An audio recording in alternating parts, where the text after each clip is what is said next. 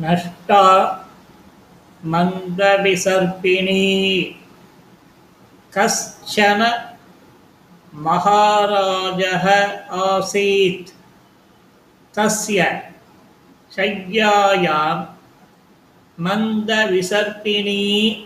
नाम यूका वसति स्म। सा यूका महाराजस्य रक्तम् आस्वादयन्ती, सुखेन जीवति स्म। एकदा अग्निमुखः नाम कश्चित् मत्कुणः तां शय्यायाम् आगतवान्। तं दृष्ट्वा मन्दविसर्पिणी उक्तवती। भोः मत्कुण भवान् किमर्थम् अत्र आगतवान्? भवता अत्र न स्थातव्यं शीघ्रमेव इतः गच्छतु इति। तदा अग्निमुखः उक्तवान्। आर्ये। अहम बहुजनानां रक्तम् आस्वादितवान्। परन्तु कुत्रापि मधुरं रक्तं न लब्धं भवती अनुमतिं ददाति चेत् एतस्य महाराजस्य मधुरं रक्तं पीत्वा मम जीवनं सार्थकं करोमि इति। मन्दविसर्पिणी उक्तवती। भोः अग्निमुख। अहम् अनुमतिं ददामि।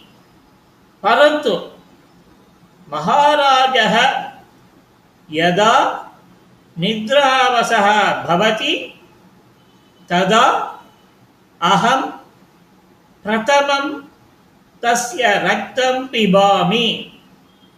तदनन्तरम् एव भवता रक्तं पातव्यं त्वरा न करणीया इति।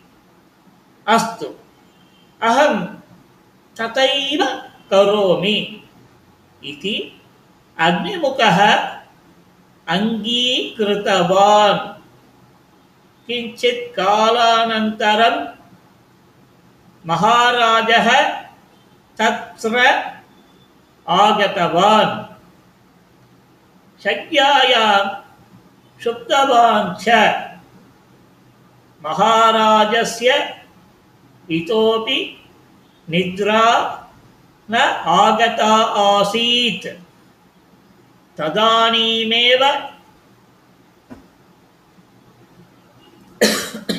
जिह्वा चापलं निरोक्तम् असमर्थः अग्निमुखः तं दष्टवान्।